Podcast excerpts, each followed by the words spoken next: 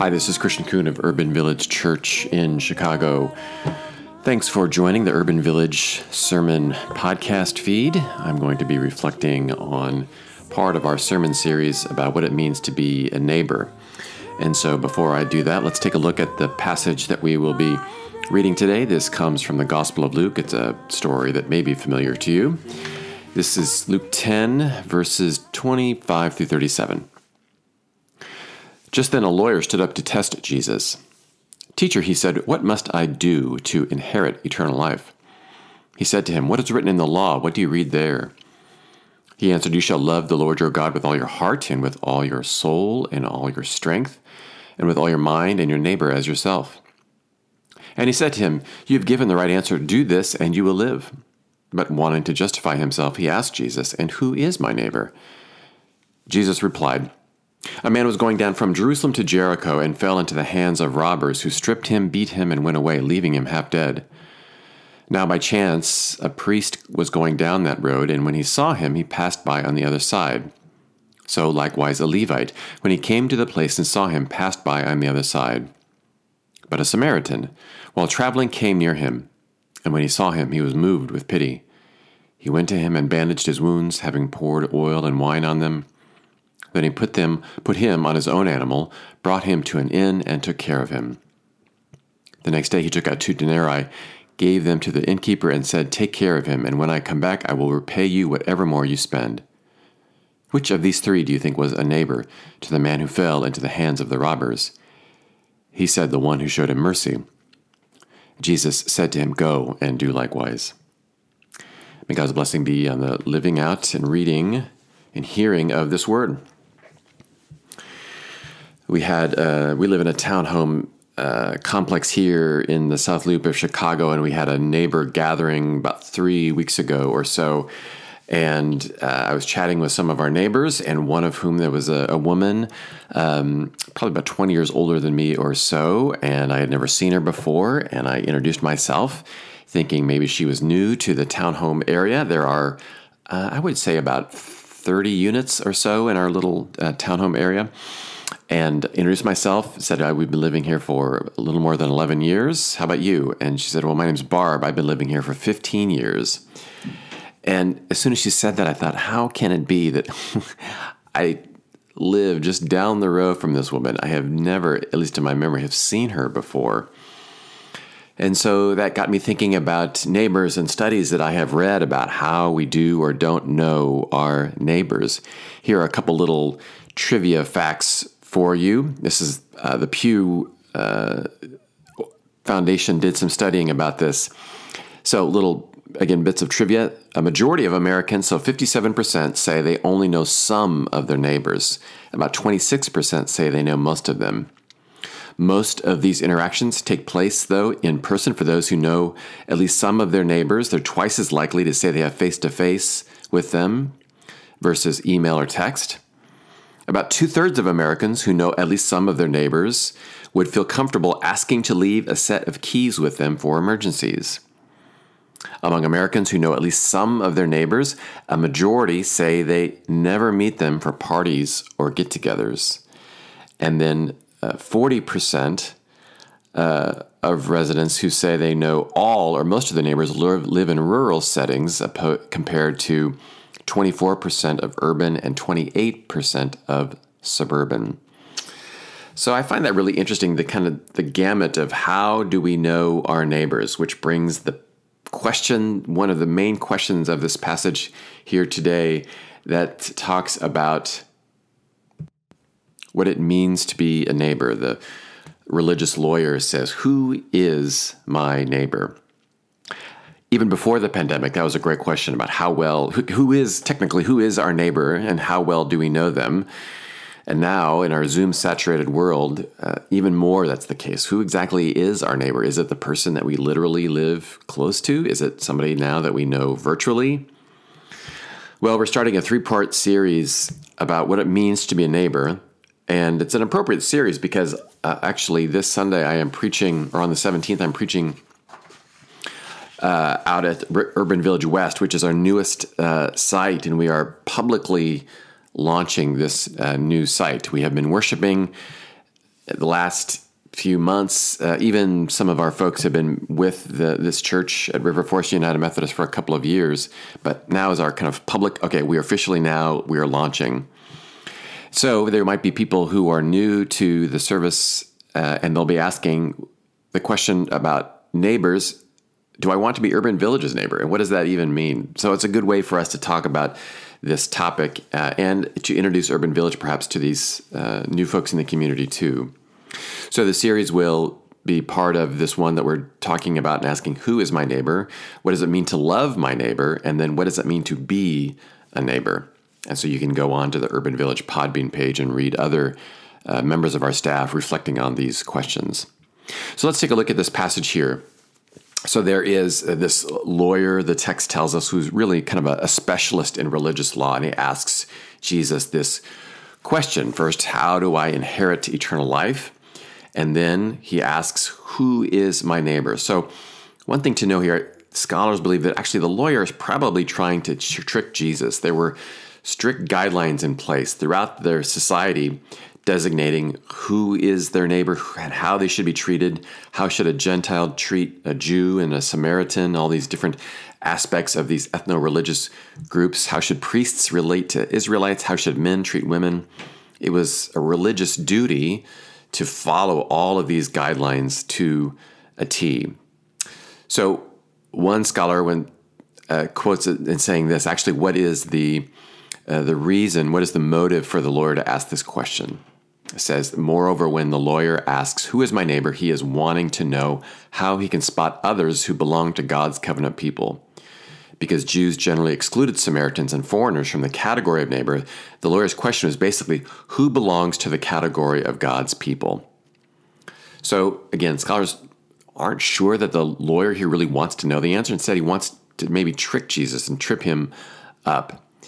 And so, Jesus, as Jesus often does, both he asks the question, turns the question around on the person who's asking, but also Jesus tells a story.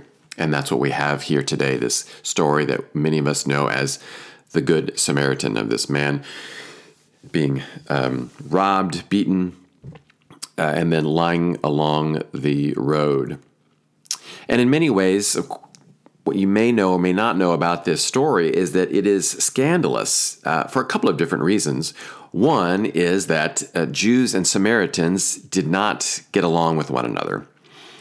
Uh, the historical roots are a little unclear uh, as to why that is. There's some passages in the Older Testament that, that talk about this, but in Jesus' time, Samaritans and Jews claimed to worship the God of the ancient Hebrews, but each group had its own scriptures, temple, and religious sacrifices.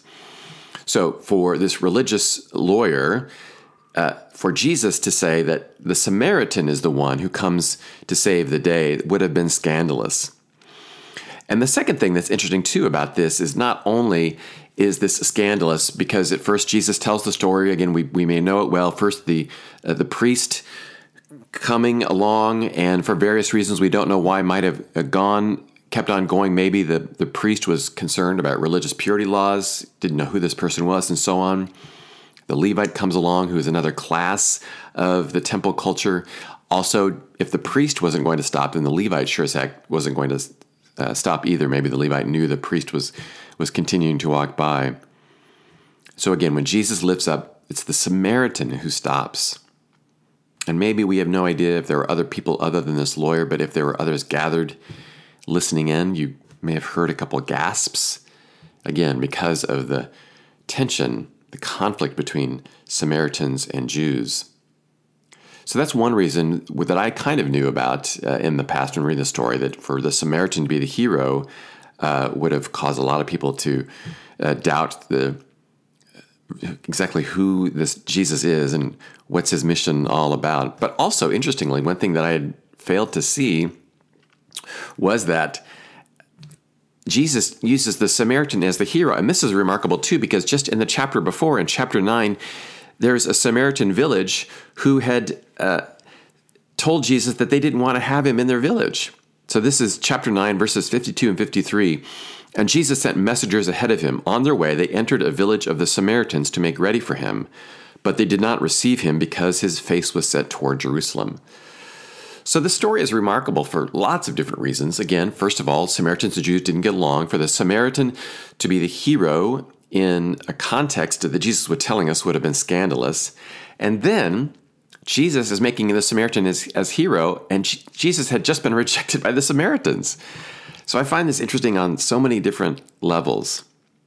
But one thing I think that we see here is this that neighbor in this passage, I don't think is defined by location or class. Instead, neighbor is defined as a person in need. And that might be more expansive than we realize because do you know anyone who's never in some kind of need?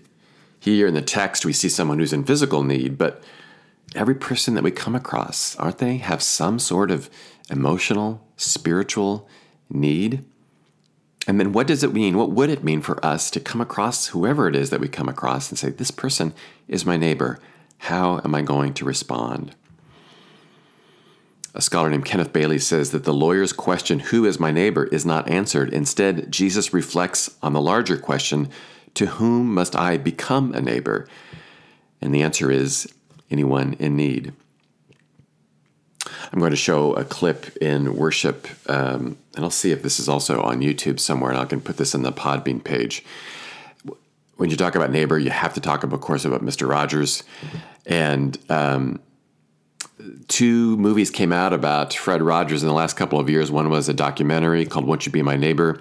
And then another one you may have seen, Tom Hanks portrayed Fred Rogers, Mr. Rogers, in A Beautiful Day in the Neighborhood. And the movie uh, takes place uh, or is based in some truth. Uh, there is a, a writer who writes a profile on Mr. Rogers, an article for Esquire. The writer in the movie is named Lloyd Vogel and the writer is going through some challenging times himself. But the clip I'm going to show from the movie um, shows Mr. Rogers calling this reporter, this this writer, Lloyd Vogel, for the first time. Mr. Rogers catches Lloyd at a bad time. There's kind of slight chaos going on, and so Lloyd wants to schedule a meeting to have a sit down interview. And Mr. Rogers says, "Well, there's only one problem." And Lloyd Vogel says, "What's that?" He says, "Well, I've got you right now. Let's let's talk." And so Lloyd Vogel is a little bit taken aback by this. Said, okay. And so he gathers some paper and pen, and he's living in New York uh, and goes out on the stoop to listen. And so Mr. Rogers begins to talk a little bit about his philosophy of working with children and being on television. But the thing that Mr. Rogers says is what's important is his ability to focus, his ability to look in the camera and see an individual child. And then he asks this question. He said, Do you know what the most important thing to me right now is? He asks the reporter. And Lloyd Vogel says, No, I don't know. And the response is talking on the phone to Lloyd Vogel. And that scene just moved me in so many different ways because it speaks to the attempt of Mr. Rogers to focus on whoever is in front of him. And in a sense, that person is his neighbor. And I think that's what we begin to see in this passage too. I don't know if you noticed in this passage, the priest, the Levite, and the Samaritan all walk by, and the exact same phrase is used when they go by the man who has been robbed. The phrase is, when he saw him. So, in a way, the priest and the Levite, and we're guessing here, of course, maybe didn't fully, fully see him. But the Samaritan did. The Samaritan really saw what was going on and acted. This is one of the many things that Jesus was did so well in his in his ministry. His ability to be interrupted and his ability to focus on whoever it was in front of him at that moment. There's a story of Jesus talking with a rich young ruler in Mark 10 21, and it says, Jesus looking at him loved him. Jesus looking at him loved him. And we see this, so many examples of this in the in the scriptures of Jesus being able to look at individuals and truly see them and focus on them in that moment. This is in a sense a neighbor. This is a person in need. And Jesus was able to focus on this person and say, this person is my neighbor. This is the person that I'm supposed to be listening to, responding to, healing, teaching, whatever. And I think in the end, for us, as we ask the question, who is my neighbor? I think it's whoever's in front of us. Whether it be living in close physical proximity, somebody on Zoom, somebody that we see as we're at the grocery store, somebody on the train.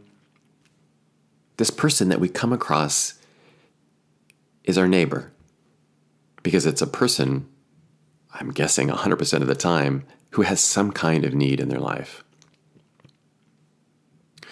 Well, as I noted, we are launching this site at Urban Village, and so there will be some new people at Urban Village. There will be some people who have been around Urban Village for a while, and so they're probably tired of us talking about the origins of Urban Village. But um, we started, uh, Trey Holliday, the co founder, and I started in summer of 2009. So that fall of 2009, before we launched worship in 2000, March of 2010, we did a lot of what are called one on ones. And so we reached out to different people uh, for individual meetings to listen, to get a sense of what it was that um, that interested them, that drove them, what was the thing that kept them up at night. So there are lots of different ways that we would reach out to different people and different uh, lists that we had of people with organizations that we might have been involved with or recommendations that other people made. So, uh, some of you listening know that I was in a fraternity in college and actually worked for the fraternity's national office. And so I was able to kind of utilize those co- connections I had there and ask them to, if they wouldn't mind sending me the email addresses of people in my fraternity who lived in Chicago. And so I emailed uh, uh, quite a few of them trying to say, hey, uh, I'm a member of the fraternity. You don't know me at all. Uh, I'm new to the city of Chicago, living in the city that is, and I'm just wanting to uh, learn more as we start this new community. Now, you, as you would imagine, a good majority of them said, didn't respond or just said no thanks. But there were some that actually did and were open to that, which was um, surprising to me. So I'll make a confession here. When you're just starting off and planting a church, you really want you're hopefully filled with the spirit and you have in your mind of what the mission of what this new community is but you also realize if we want to make a go of this we actually need people and so i would tend to occasionally fall into the trap of like only seeing people like this is going to be another person in our community so that we can build this thing to actually make it go and so there was one person that I reached out to who was a member of my fraternity. I didn't know him. He went to Northwestern his name is Phoenician. Phoenician uh, actually grew up uh, in Chinatown. Both of his parents uh, were Chinese. And uh, so, in many ways, we didn't have a lot in common. We were about 20 years apart in age. Uh, he grew up in Chinatown, Chicago. I grew up in small town Iowa. And so, but he was a person. And so, as we were trying to, you know, meet with as many people as possible, that was uh, that was a thing. So we met in uh, downtown Chicago at a Barnes and Noble bookstore. There was a coffee shop in this Barnes and Noble, and all the tables were filled. And so I was like, and now what are we going to do? And so Phoenician suggested that we just sometimes there are chairs in the back of the stacks, the book stacks. So we meandered our way through these book stacks, found this little corner with two chairs, or maybe one of us even sat on the floor. I don't remember. But I felt like this is one of the strangest places I've ever had an individual meeting with somebody. So I started asking Phoenician questions, but it was near the end of the day, and truth be told, my attention wasn't really focused on Phoenician, other than like this might be another person for our church. This is great. And so I'm listening to his story, and it's a fascinating story. And so I'm listening more and more. And so I'm doing a little bit better job of focusing. Still not great.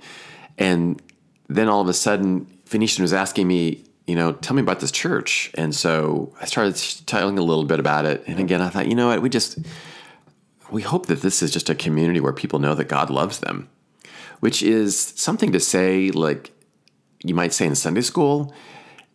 We've sang the song as kids, Jesus loves me, this I know. And we may say something like that. It's just a, a phrase or a belief that I have that's just so taken for granted. I don't find that particularly novel. But I said that to Phoenician, and then all of a sudden I look at him, and tears started coming down his eyes. And then he started to say how much he needed to hear that, and how much, and I was stunned by this. And I thought, you know, maybe what we're doing is a little more powerful than I realized. And in that moment, I knew Phoenician is a person in need. Phoenician's my neighbor. Phoenician is more than just a number or a person who's going to be possibly part of this community at the time I didn't know. It turns out Phoenician did become part of Urban Village uh, in our early years. But it was yet another reminder to me of the need for myself, and I hope that as you listen to this, you might know it too. The reminder that the person who is your neighbor is the person who is right in front of you. And we'll talk later too. Sometimes the danger of seeing the person in front of you means that we sometimes limit our bubbles to only see people who look, believe like us. That's an, another sermon. But I hope that we are putting ourselves in a position as we go out into the world and we are interacting with different people, recognizing and following the example of Jesus, following the example of the Samaritan, of seeing someone, truly seeing someone in need. Because everybody is in need. Everybody needs to know that God's love is for them. And that's what we have tried so hard for this community of faith to be about. But it's also my hope that we take from this message, that we take from being part of this community, and that we go into the world and we truly see people. And when we do, we know this is my neighbor. And I will not walk by I will not pass over them.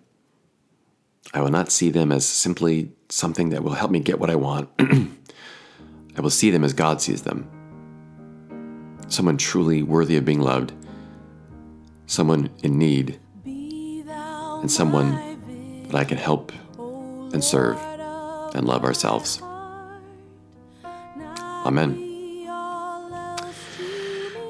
Well, friends, thank you for listening today to this uh, message. I will be offering another sermon in a couple of weeks. And so, but again, uh, please go on our other Podbean sermons to listen to uh, our other pastors as they preach on this topic. And so, friends, until the next time, may the peace of Christ be with you. Be thou my wisdom, and thou my